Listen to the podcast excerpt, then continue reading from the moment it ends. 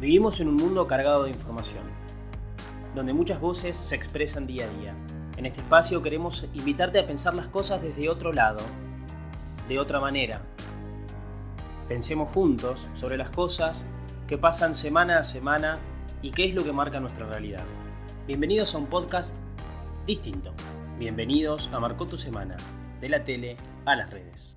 Hola Guille, ¿cómo estás? ¿Todo bien? Muy bien, Fede, gracias. Me alegro. Tenía ganas hoy de traerte un tema que lo veníamos pensando hace un tiempo. Tenemos en el último tiempo dos ejemplos de, por así decirlo, santas populares. Tenemos por un lado a ella.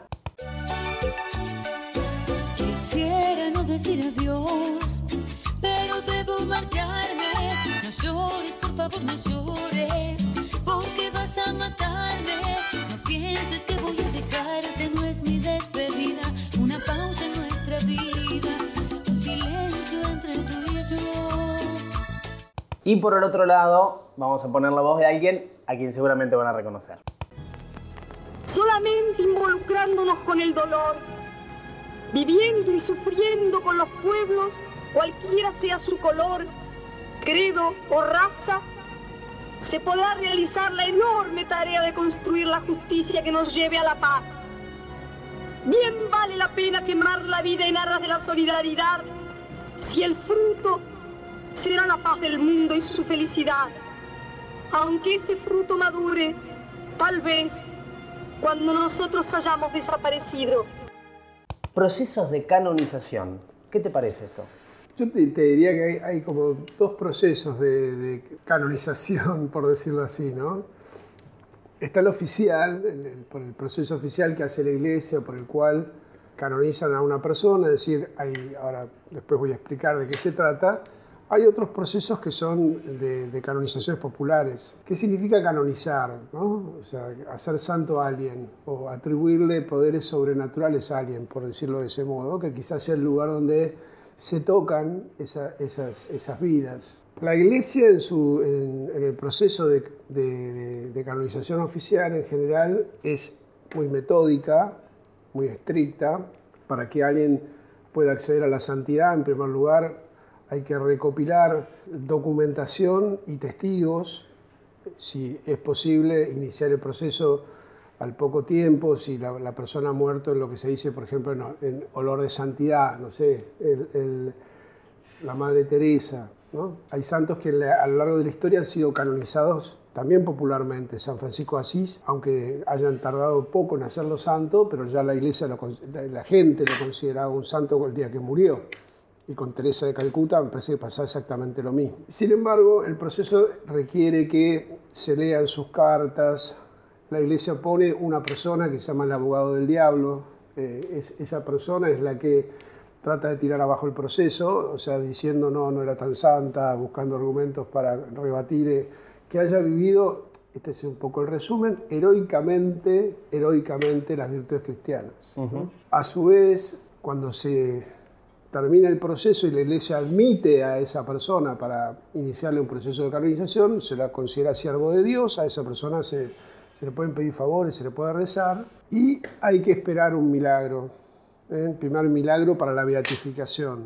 Y en, en procesos ordinarios, después dos milagros más para procesos de canonización. Así que e- ese proceso de, de canonización para declarar que algo es milagro, hay una junta científica que corrobora que la persona en cuestión se curó de manera definitiva de esa enfermedad, eh, no progresiva, es decir, por ejemplo, no es que tenía un cáncer y remitió porque le hicieron quimioterapia y un tratamiento largo. Tenía un cáncer, todos los estudios decían que tenía cáncer, a la mañana siguiente no tiene nada. No hay modo ordinario de explicar que esa persona se haya curado por algún medio natural. De todas maneras, alguno de estos dos milagros puede ser Dispensado. dispensados por el Papa, ¿no verdad? Sí. Y a su vez el martirio, por ejemplo, la muerte por, por motivos de fe, Es automáticamente una causa. hace que la persona, si se demuestra que la persona es una persona con una vida de santidad, que no significa que no haya tenido faltas o, o pecados, pero que obviamente entregó coherencia su vida, de vida entregó- cristiana. en- exactamente, entregó su vida por Cristo. Ahí. Esto es las canonizaciones de los santos que conocemos a lo largo de la historia. Ahora, ¿qué pasa cuando en la calle se empieza a decir que una persona es santa? ¿Qué pasa cuando en realidad la gente le atribuye Sí.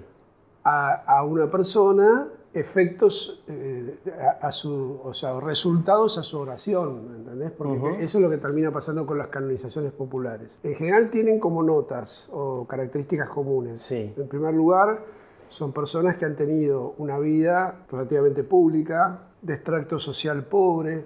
Esa persona en algún momento sale de la pobreza y tiene una actitud descollante o importante. No sé, por el caso de, por ejemplo, para, son todos casos muy diversos, ¿no? Pero en el caso de Vita, una mujer de origen muy humilde, identificada con los humildes, pero que a su vez tenía, digamos, como que era, una, era la reina de los humildes, ¿no? O sea, que se le, gu- le gustaba la alta costura, vestirse bien, y la gente consideraba que su figura, y además rodeada de, un halo de, tragedia al, al morir joven, ¿no? una persona que en el apogeo de su plenitud, haciendo cosas por los demás y este, con su fundación y demás, de repente muere de, de un cáncer muy joven. El caso de Gilda, una muerte trágica, una cantante de cumbia, también una mujer que había como traspasado lo- e- e- esa, esa cosa, digamos, de- de- que era muy, muy de hombres, ¿no? el, el tema de los cuartetos Sí, y, total, la cumbia total. y todo eso. Y, y en el caso de Gauchito Gil, que es- es- se pierde un poco en la historia, pero, pero según cuenta la narrativa, eh, él estaba enrolado en el ejército y, y frente a, a tener que matar a compro- coprovincianos, en Corrientes era esto, decide desertar, se vuelve un personaje popular, la gente lo cobija, lo viene buscando el ejército y la gente lo va cobijando en diferentes ranchos y al final lo apresan, mientras estaba durmiendo la siesta, lo, lo llevan. Era muy controversial porque ninguno, cuando lo, lo querían matar en el camino, y ninguno de los soldados lo quería matar, o sea, porque ya se había hecho un personaje popular, un, un fugado de la justicia, ¿no? Ujú. de una justicia quizás injusta, porque había que ver si era justa esa guerra. Bueno, el tema es que eh, un, un oficial le corta la cabeza y él le predice que va a ser su propia sangre la que lo va a curar. Y el, el hombre llega a su casa y su hijo se está muriendo.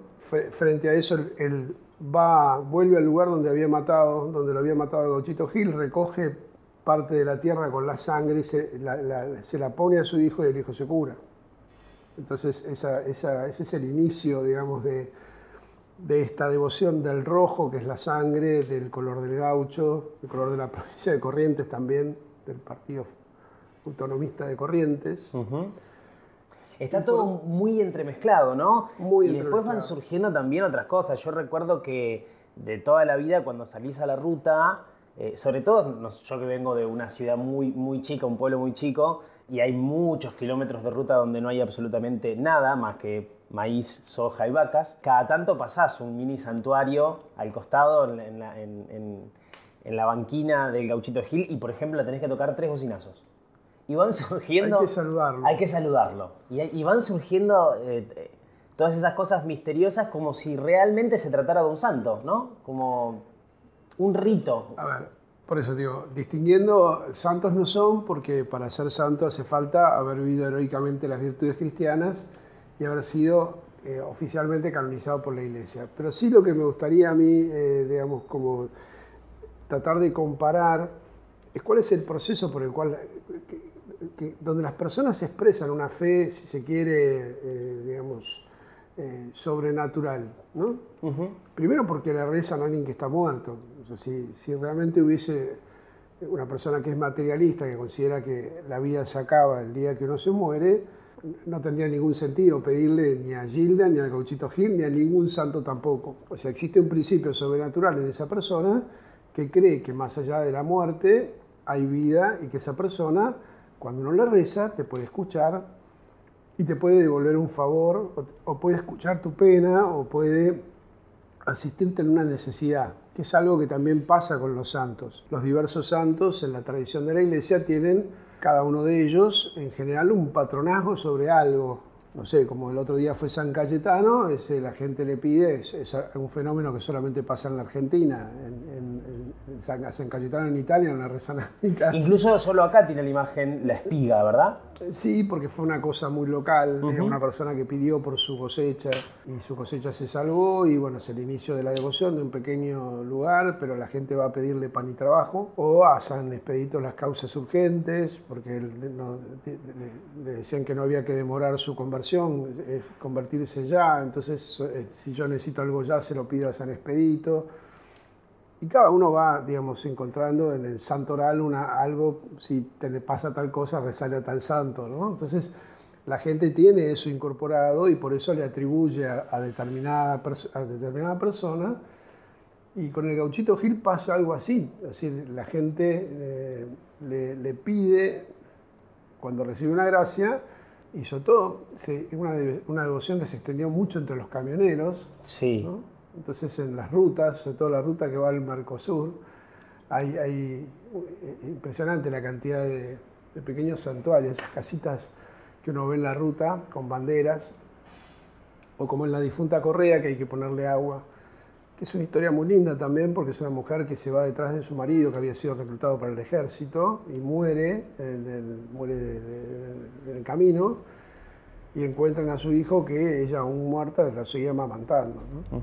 Como una historia de muerte y vida también. El caso de Vita, si bien está todos estos componentes, ¿no? de, ocuparse de los humildes, ocuparse de la gente, de sus pedidos puntuales o lo que fuera, y si bien Evita tenía un confesor y, muere, digamos, asistida por él, pero que, que, a su vez en su vida fue una mujer de mucho carácter y muy confrontativa. ¿no? Entonces, ahí es como cuando la gente dice, bueno, vamos a van a presentar al Vaticano las mociones para la beatificación de Evita, eh, es, indudable que Evita fue una, una líder, eh, digamos, una gran política, muy al servicio de Perón, pero no, no reviste como las condiciones como de amor y, de, y de, compasión y de misericordia o de haber vivido este, heroicamente las, las, virtudes cristianas como para, para iniciarse un proceso, porque ahí es donde se tocan los dos mundos. Fíjate que es Nadie va a pedir la canonización del gauchito Gil.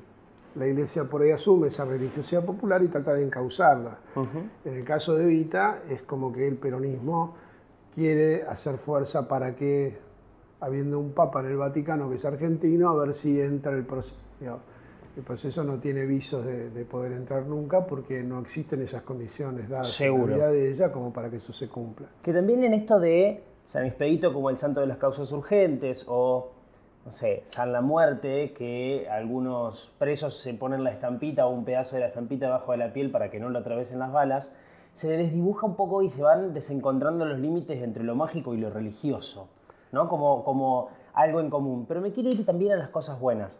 Hoy decías que por lo general estos santos populares habían tenido una identificación con grandes masas, sobre todo los humildes, que por supuesto por las condiciones de vida son los que más necesitan buscar una figura, sobre todo sobrenatural de protección, alguien que los cuidó acá en la tierra, pero que los va a seguir cuidando cuando ya no estén. Rescatar esas cosas buenas, ¿cuál te parece que son los puntos entre las canonizaciones de la Iglesia como institución, eh, el reconocimiento de esos santos, de esa vida cristiana ejemplar y de los santos populares? Bueno, mira, yo creo que en esto que te decía lo primero, lo primero de todo, una concepción sobrenatural de la vida. Es decir, creer que más allá de la muerte hay algo, alguien, porque Dios, porque esas personas no es que viven por sí mismas, ¿no? Entonces que Dios sostiene la eternidad de las personas más allá del límite de la muerte. Lo segundo es creer que alguien que está de, ya pasó de esa frontera puede escuchar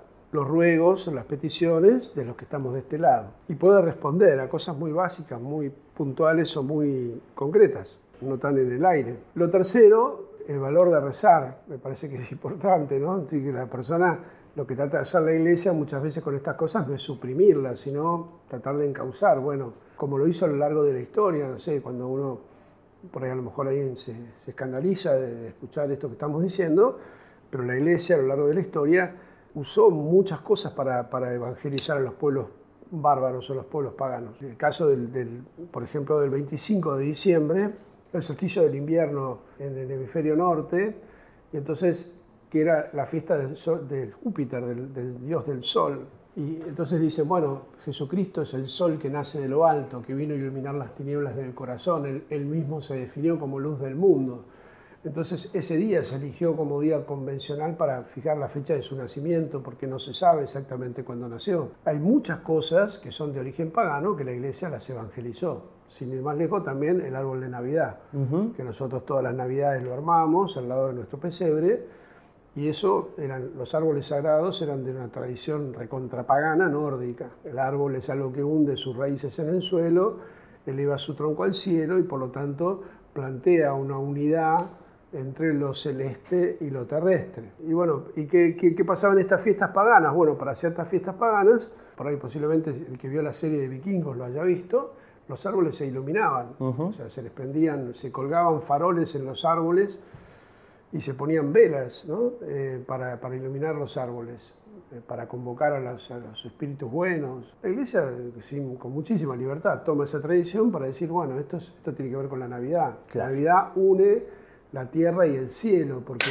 es una fiesta que justamente, eh, como es la encarnación, es el cielo que se viene a morar a la tierra como una semilla que cae en tierra y después se eleva al cielo. Entonces, de alguna manera, esa luz que vino a traer Jesús es la luz que nos proporciona este signo de la vida tan enraizada como la encarnación. La encarnación es que el, verbo de Dios se hizo carne, puso su morada entre nosotros. la iglesia puede resignificar y bueno, no sé, de hecho, creo que en Corrientes, en, la fiesta de Gauchito Gil, la iglesia toma o ha tomado, por ejemplo, el signo de la cruz, el, el Gauchito Gil aparece como una cruz, el signo de la cruz como el signo del dolor del sufrimiento o el sufrimiento redimido bueno, sin canonizar a la persona, va tratando de buscar elementos que acerquen las dos cosas, ¿sí? la tradición de, o, la vida cristiana, el sentido de rezar, el sentido sobrenatural de pedirle a los santos, y una devoción que ha sido instituida por el pueblo de alguna manera, sin mediación de la iglesia e institución.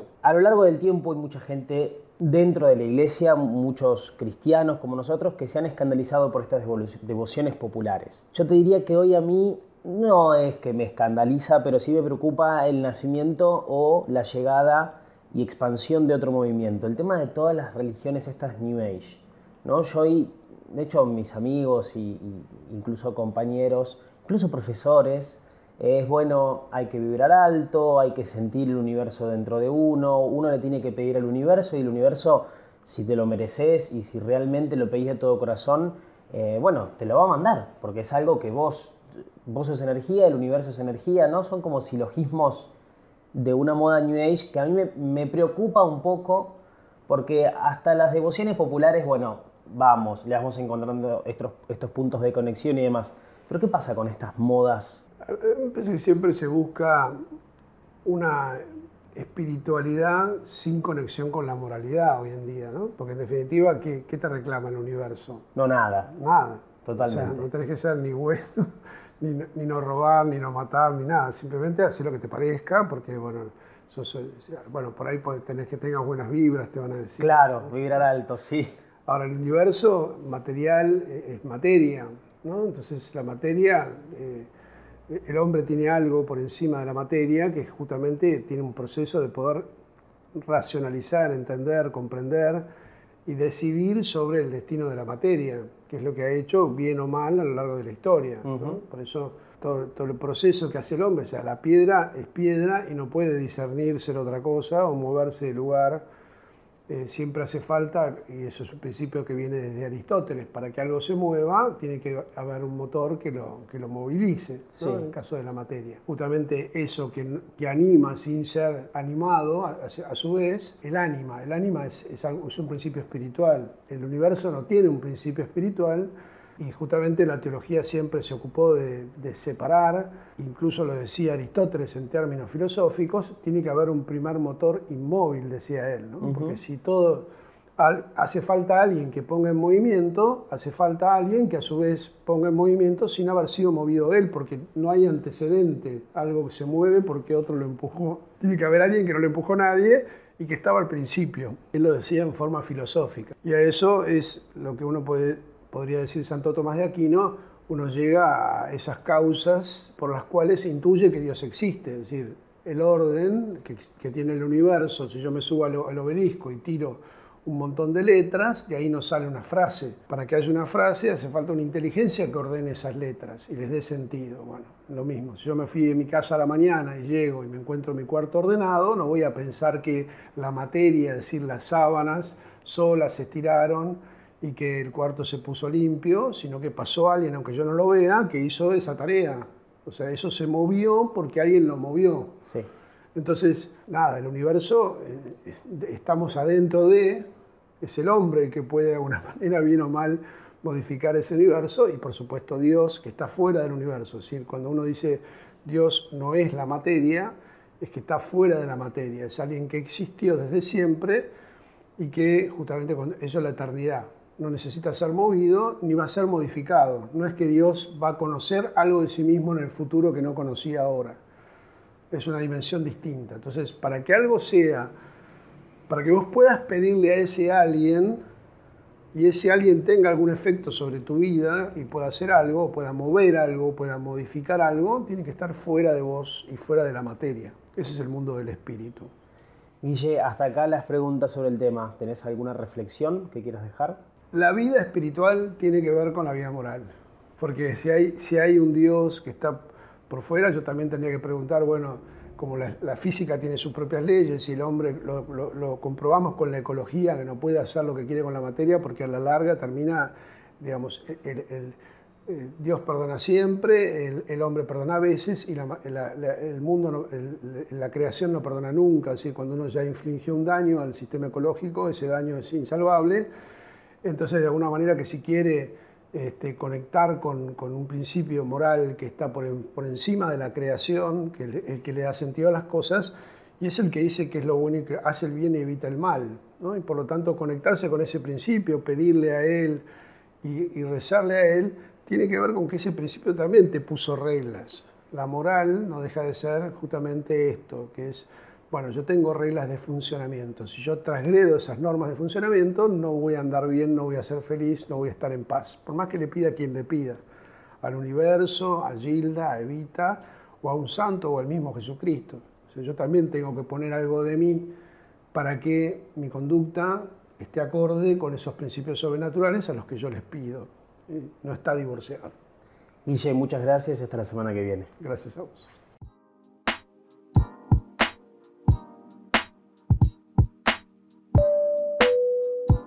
Gracias por escucharnos. Nos vemos la próxima. Esto fue Marcó tu semana, de la tele a las redes.